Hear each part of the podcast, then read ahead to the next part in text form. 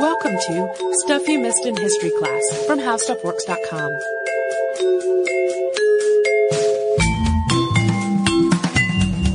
Hello and welcome to the podcast. I'm Tracy V. Wilson. And I'm Holly Fry. While we research this podcast, you and I uncover things that surprise us basically all the time. For sure. So sometimes though, we discover things that surprise us. And the fact that we are just learning this is also in itself surprising because we should have known about that before because of various things in our background. In this case, my mom spent most of her career working with people who had a range of disabilities. First, she was a teacher for adults with disabilities, and then she worked in a couple of different roles at a residential care center for children who had multiple disabilities, most of whom really needed full-time care. Uh, my aunt also taught third grade special education for nearly her whole teaching career, and one of my first jobs as a writer was writing for a company that sold educational supplies, and they had a whole business unit that dealt specifically with products for children who had special needs. And yet, in spite of all of that family history, I was surprised to learn from a listener email that until 1975, children with disabilities in the United States were not guaranteed a public education. Listener Amy wrote in to tell us about this aspect of Brown versus Board that I hadn't known about before. After the Supreme Court ruling that the practice of segregation based on race was unconstitutional came out, it sparked a similar series of cases that were related to children who were at that point either segregated into different classrooms or restricted from public schools entirely because they had a disability. So that is what we're going to talk about today. And as a caveat before we start, the language that we use to talk about disabilities has evolved so much since the 1960s and 70s. So particularly in quoted material from court proceedings and laws, this episode includes some terminology that we would not use today. Today this would be considered insulting or offensive. We're gonna note those as they come up, but just as a, an advanced warning, there are words we're gonna use that today we absolutely would not be using in that way. So, uh, to kick it off, the first U.S. state to pass a compulsory school attendance law was Massachusetts, and it did so in 1852, having passed a similar law when it was still a British colony more than 200 years prior to that. Other states followed suit, and these laws required children in a specific age range to attend school, and parents whose children didn't go to school or get an equivalent education at home faced prosecution. However, most states granted exceptions to their compulsory attendance laws in the cases of children who had disabilities. These children weren't permitted to enroll in public schools at all, or if they were allowed to enroll in school, they were kept in separate, segregated classrooms away from other children, regardless of the nature of their disability or what kind of education that they needed. School systems had different rules for determining who could be excluded, but in general, students deemed to be, quote, uneducable were not allowed to enroll. Laws were all over the place when it came to defining who exactly could be categorized as uneducable. Uh, in some cases, it was an IQ below a certain number, but there were states that labeled a range of disabilities that had absolutely nothing to do with the ability to learn as uneducable and that is not a label we would use anymore. Children who were excluded from school mostly stayed home or were institutionalized. Many of these institutionalized children did not actually need full-time care because of their disabilities, and even if they did, the institutions that existed in the 19th and early 20th centuries were not equipped to give that kind of care. In general, these facilities just provided housing, minimal food, inattentive care, and virtually no education for the children who lived there.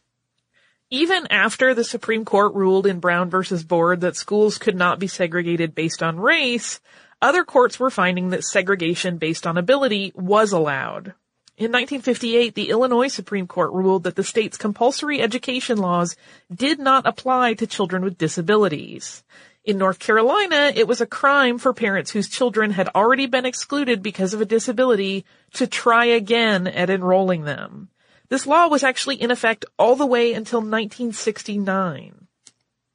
So, apart from the fact that children were being denied an education, the Supreme Court opinion in Brown versus Board had outlined very eloquently a number of ways in which segregation based on race was psychologically harmful. And it seems to a lot of people that the same would be true in the case of segregation based on ability. For example, if you just change the word race to ability in this sentence from the ruling, quote, to separate them from others of similar age and qualifications solely because of their race generates a feeling of inferiority as to their status in the community that may affect their hearts and minds in a way unlikely ever to be undone. End quote. So if being put in a separate classroom made black children feel inferior to white children, logically, people thought it would do the same in the case of uh, children who had a disability who were being separated from the rest of the school. And the same questions were on the minds of legislators, and the U.S. started to pass a variety of laws that addressed various aspects of education for disabled students in the late 1950s. New laws provided teacher training programs for working with blind and deaf students, as well as captioned films and other accessible teaching materials. Not long before his assassination in 1963, President John F. Kennedy signed two pieces of, of, legislation that were related to this subject. One was an amendment to the Social Security Act, which expanded programs for mothers and children in an effort to prevent intellectual disabilities. These were things like screening programs and nutrition programs that aimed at prevention. The other was the Mental Retardation and Community Mental Health Centers Construction Act of 1963. This funded research and programs, including the training of special education teachers. Then, as a part of his war on poverty, President Lyndon Johnson signed the Elementary and Secondary Education Act into law in 1965. And this law was meant to address student inequality, especially when it came to children from financially disadvantaged families. In 1966, this law was amended to include two parts related to students with disabilities. Uh, it established the Bureau of Education of the Handicapped and the National Advisory Council, and it created programs for students with disabilities and provided grant funding for those programs. As a side note, the Elementary and Secondary Education Act was really controversial at the time. It increased spending on education really dramatically. And since many of the poorest children it was meant to help were also racial and ethnic minorities, it raised the hackles of a lot of the same citizens and lawmakers who had previously opposed integration and at that point were still opposing integration. This law actually continues to be controversial today. It was reauthorized in 2002 and at that point renamed No Child Left Behind. Additional laws expanded access to services through the 1960s, and in the early 1970s, two court rulings outlined the idea that all children had the right to a free, appropriate public education. Uh, we're going to talk more about that after we have a quick word from a sponsor. So to get back to our story, a number of court cases came about in the 1960s and 70s that related to the right to an education for children with disabilities. Two of them have become really the landmark cases in this field, and they're the ones that are cited over and over again. The first one was the Pennsylvania Association for Retarded Children versus the Commonwealth of Pennsylvania, also known as PARC versus Commonwealth. The Pennsylvania Association for Retarded Children was an advocacy organization for children with developmental disabilities and their parents. It was at that point also providing education for most Pennsylvania children with disabilities who were not being educated in public schools. Under Pennsylvania law at this point, children had to have reached a quote mental age of five years before the age of eight to start first grade, and schools could deny admission to any student who didn't meet that criteria people were still talking about mental age a lot when my mom was still working, but I don't think we do that anymore. it's a very nebulous thing, the idea of a mental age, and it's, it's not nearly the prevalent standard that it used to be. Along with PARC, the parents of 13 children who had been excluded from school formed a class action lawsuit with, uh, against the Commonwealth of Pennsylvania, quote, on behalf of all mentally retarded persons between the ages of 6 and 21 whom the Commonwealth of Pennsylvania is presently excluding from a program of education and training in the public schools. Their attorney, Thomas K. Gilhool, argued that excluding the children from school was unconstitutional because it violated the Equal Protection Clause of the 14th Amendment. So as a quick refresher, uh, the 14th Amendment was one of the Reconstruction Amendments passed in the wake of the Civil War, in part to help protect the rights of recently freed slaves. The end of the first section of the amendment includes both the equal protection and due process clauses. Quote, no state shall make or enforce any law which shall abridge the privileges or immunities of citizens of the United States. Nor shall any state deprive any person of life, liberty, or property without due process of law, nor deny to any person within its jurisdiction the equal protection of the laws. Pennsylvania's defense was basically to cite the laws that were already on its books. One was the law we just talked about that required a mental age of five years. Another relieved Pennsylvania of the obligation to educate children who were, quote, uneducable and, quote, untrainable. The Commonwealth also argued that educating these children would create an undue financial burden on the government of Pennsylvania. The case was settled before the U.S. District Court for the Eastern District of Pennsylvania. Judge Thomas Ambrose Masterson ruled that yes, it was unconstitutional for Pennsylvania to interfere in any exceptional child's right to an education. And the Commonwealth was deemed to be responsible for providing a free education for all children between the ages of 6 and 21, regardless of their ability. The Commonwealth was also required to offer free preschool to all students regardless of ability as well. And if, for some reason, a school system could, could not provide a free, appropriate education for a child within its own schools, it had to find other arrangements for that child's education at no cost to the family. The other case that's most cited in this context is Mills versus Board of Education of the District of Columbia, or Mills versus Board. This was another class action suit, and this time it involved seven children who had been excluded from school in the District of Columbia. The case is named for plaintiff Peter Mills, who at the time of the proceedings was 12 years old and a ward of the district. He had been excluded from school in fourth grade due to a quote, behavior problem. Another plaintiff, Dwayne Blackshear, was also excluded because of a behavior problem, and the remaining plaintiffs were reported to have been excluded for a number of intellectual disabilities and medical conditions.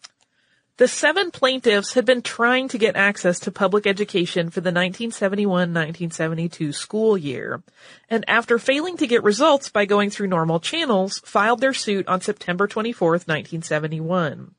On December 20th, 1971, the court signed an interim stipulation that four of the plaintiffs get access to a public education that would meet their needs by January 3rd of 1972, and that the Board of Education take a series of steps to identify other children in need of special education services and figure out how to provide them with an education. The ruling that I was reading did not get into uh, why only four of the children were ordered to be enrolled in school uh, immediately based on the descriptions of the various um, plaintiffs that are included in the in the ruling. I think it was a, just an issue of we need to figure out more accommodations for these, but let's go ahead and get these into school. Gotcha. That is sort of my conclusion, but it wasn't really spelled out that clearly. However, the Board of Education missed this January 3rd deadline, and it continued to miss new deadlines as the judge ordered them, and so the plaintiffs had to keep bringing the matter back before the judge. It dragged on for months before Judge Joseph Cornelius Waddy ruled that excluding these children was a violation of their constitutional rights.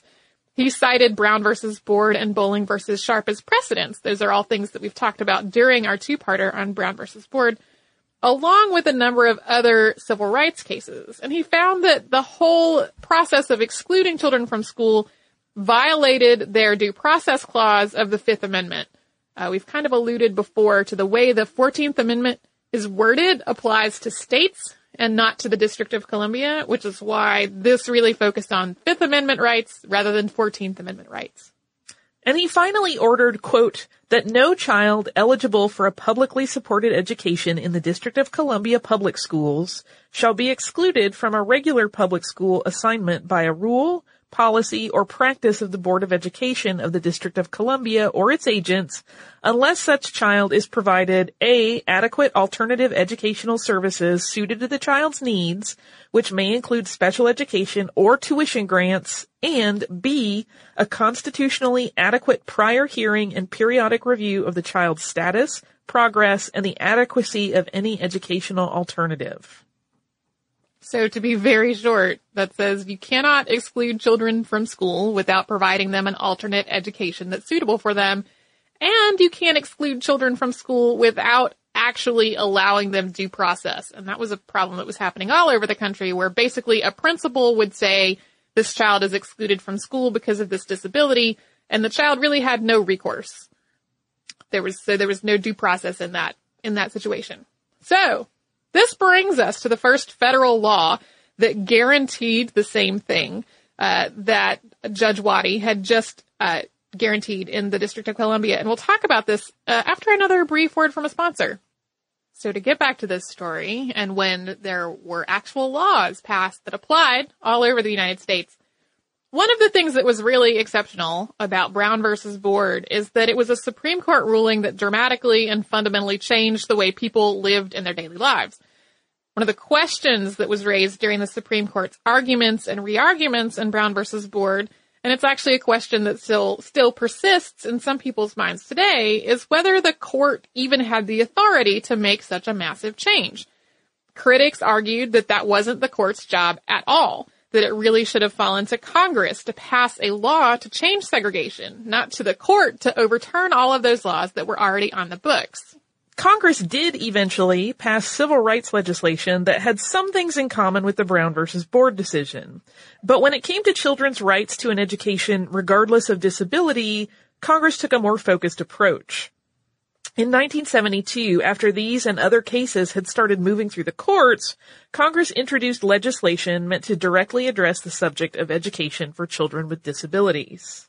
First, Congress launched an investigation into the state of education for children with disabilities, and these findings were kind of shocking to today's sensibilities.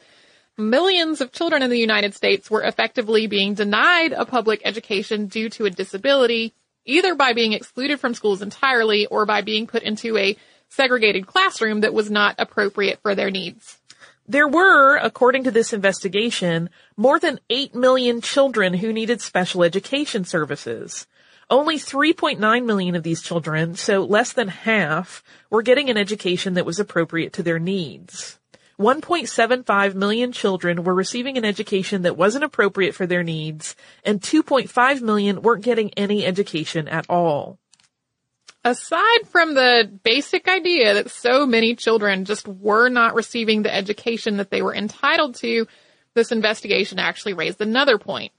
By failing to educate children appropriately, state governments were essentially forcing them to remain dependent on other people for their entire lives. The end result of this lack of education was that children who could have otherwise become independent were growing up to rely exclusively on public agencies and taxpayer dollars in order to survive.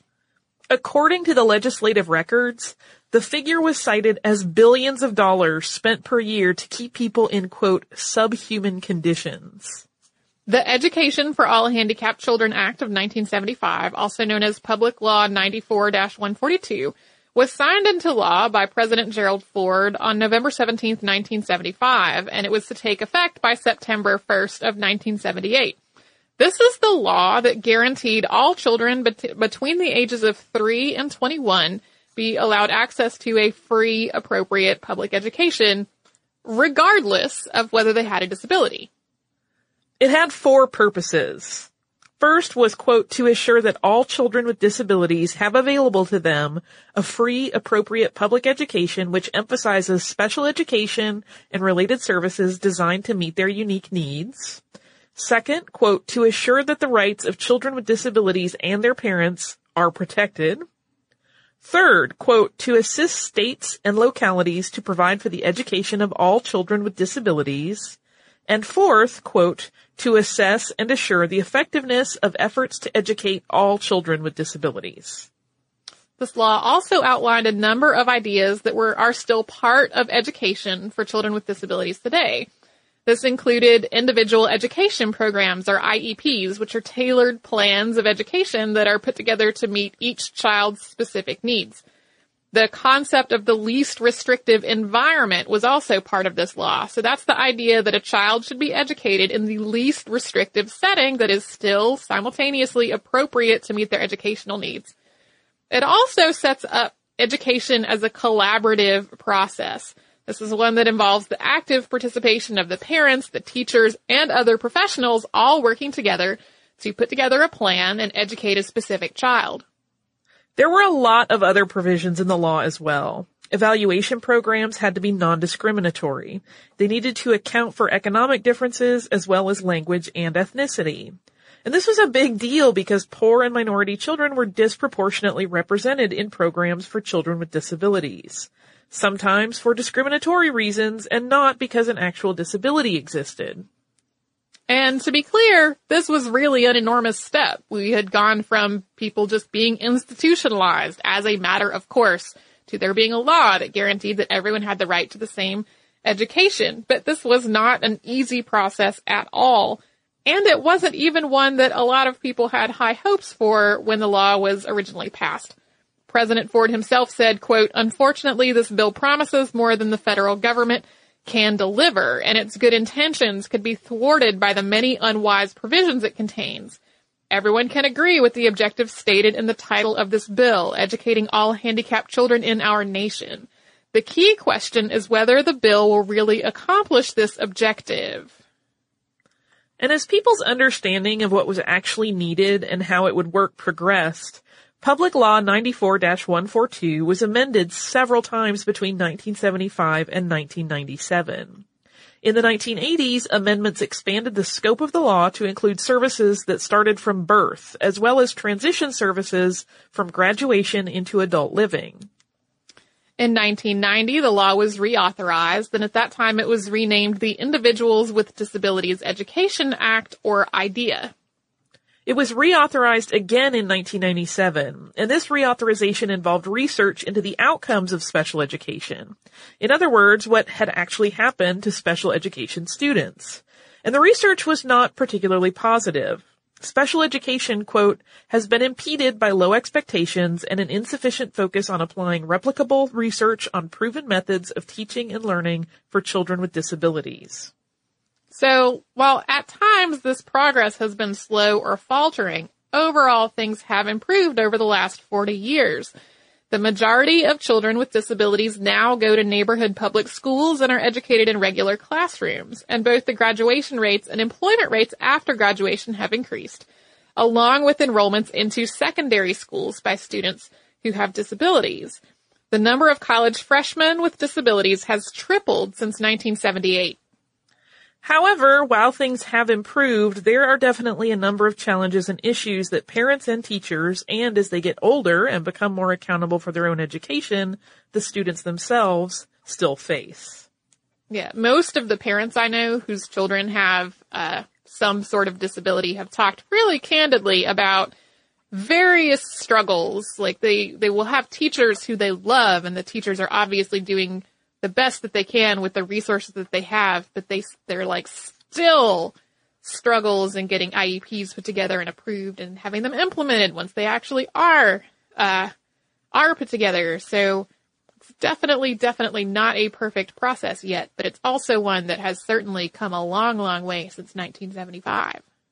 Do you also have a little bit of listener mail we could hear? I do, and it is actually related to this uh, this episode uh, because it is one that followed our Brown versus Board episodes. It's from Emma, and Emma says, Hi, Tracy and Holly. First, I just want to say I love the podcast and listen on my commute to work every day.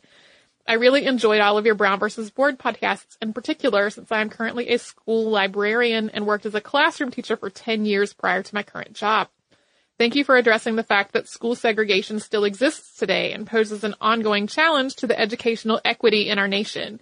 There's one particular angle that didn't come up in your podcast that I thought was worth calling attention to, and that's the issue of teacher diversity. For most of my career as an educator, I have worked in primarily low income schools, serving majority minority populations. I taught in South Texas for many years where my students were overwhelmingly poor and Latino, and then I taught in Hartford, Connecticut in a school serving a population that was roughly 98% African American. I should note here that I am white as are the vast majority of other teachers I have worked with. Even in low income schools serving predominantly minority students, the adults standing in front of the students every day are overwhelmingly white. According to a report from the National Center for Education Statistics, about 82% of public school teachers in the year 2011-2012 were white. There is a particular shortage of black male teachers in the profession. I have seen statistics as low as 1% quoted for the percentage of public school teachers who are black men. When students of color have no positive role models who look like them standing in front of the classroom, what message does that send about their future prospects? I guess I could propose a call to action here. I do encourage any of your listeners who are passionate about educational equity to consider teaching at a low income school as I did. But I mostly just wanted to bring this statistic to light and share it with you as another layer to the problem of segregated and unequal education that still persists, persists so long after Brown versus Board. Best wishes, Emma. Thank you very much, Emma. This is uh, actually similar to um, an email we got a long time ago when we were still working on pop stuff that was about the uh, disproportionate uh, disproportionate number of preschool teachers who were female. There's a similarly low, like 1% number of male preschool teachers. Um, and how that similarly, that dichotomy in gender, uh, creates issues in terms of having positive role models. And so this is, I think, similar in terms of race. And also in both of those cases, not a thing I actually thought about. um, I had not thought thought about that in terms of gender before, and until getting this email, I had not actually thought about um, the disparity in race among teachers in the United States. So, thank you, Emma, for writing to us. If you would like to write to, write to us, we're at History Podcast at HowStuffWorks.com. We're also on Facebook at Facebook.com slash History and on Twitter at History. Our Tumblr is missedinhistory.tumblr.com and we're also on Pinterest at pinterest.com slash missedinhistory. You can come to our Spreadshirt store for shirts and phone cases and whatnot, and that is at missedinhistory.spreadshirt.com. You can come to our parent company's website, which is howstuffworks.com, and there's all kinds of stuff about various aspects for uh, of education as related to disability on the website. You can also come to our website, which is missedinhistory.com, and you will find show notes for the episodes Holly and I have worked on, an archive of every single episode that has ever come out on the podcast, and lots of other cool stuff. You can do all that and a lot more at howstuffworks.com or missedinhistory.com.